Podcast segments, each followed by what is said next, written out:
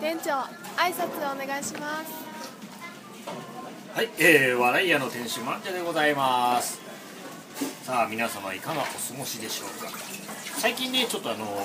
リニューアルオープンしてから忙しすぎてなかなか更新できてないんですけどもね。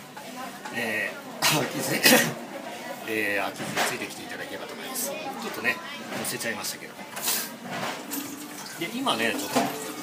メニューをね新しくしようと思いましていろいろ考慮してるんですけどもまあカレーをね今日はちょっと取り上げてみたいと思います。で皆様の家のカレーといえば一体あのどんな具を使ってるのかなというところなんですけどまあえー、私はねその 小さい頃からポークカレーですね、えー、豚肉を使ったカレーを食べております。で豚肉を使ってねさらにどっちかというと人参やじゃがいもなどねあの形がゴロッとしてる方が好きなんですよ。で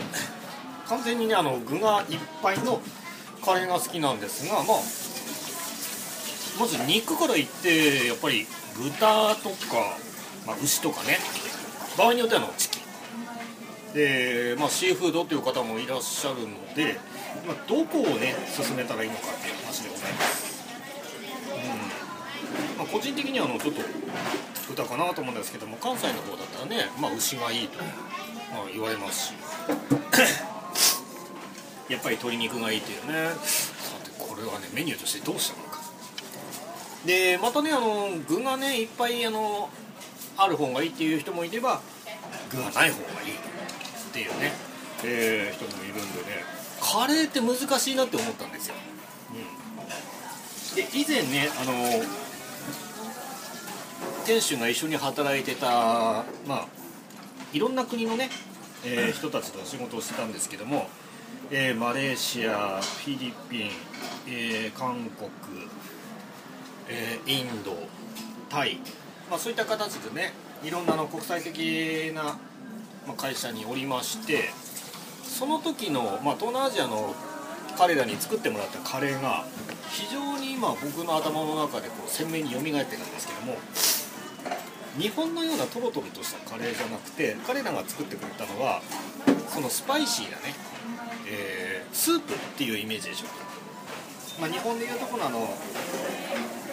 まあ、スープカレーみたいな感じのねとろみのないものなんですけども。で彼らの入れてたものっていうのが香辛料がね八角とか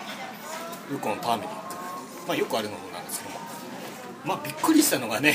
その当時作ってもらって「おいマンジャー今日40%ね」って言うんですよ。じゃあ40%ってなんだよって話なんですけども見てたんですよ。作ってる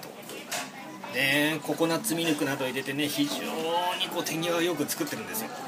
ああ美味しそうなね匂いがしてきて、えー、見てた中でやっぱりあの向こうの方ってスパイスがあの漢方薬の、まあ、基本的にあの薬と同じなのでね、えー、ていうんでしょう薬食っていう形であの薬を、まあ、食べてるようなもんなんですけどその時に その40%の正体が分かりました、えー、彼らが取り出したのは、えー、唐辛子なんですよね。でその唐辛子の分量が、えー、500g ある唐辛子の40%を鍋に投入するというね。あそういうことだで じゃあお前ら一体いくついつも食べてるの？って言ったらいつも80%ねって。彼らのねあのまあ基本的に僕あの辛いの大好きなんで全然問題はないんですけど普通に考えてあの 400g のうちの40%入ってますからあ違う 500g のうちの40%入ってますんでかなりの量なんですよね。まあ要は 200g 分の唐辛子が鍋の中に入ってますから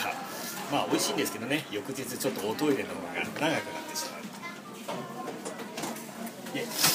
その時に、まあ、ちょっとね私の中でカルチャーショックだったのがえーカレーっていうよりは本当にあのなんて言いましょうか。漢方薬の匂いなんですよ。で僕もね最近あのカレーを食べる時に、えーやっぱり成分が似てるんで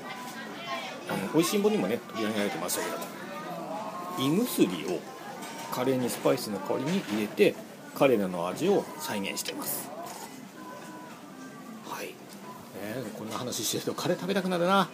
さあカレー豚肉にしようかチキンにしようかそれともビーフシーフードいろいろありますよね。皆様の家のカレーの味どんなのかな、えー本日はカレーのね、えーメニューを入れようということでのお話でした。皆様の家のカレーぜひ味合わせていただきたいな。ではまた。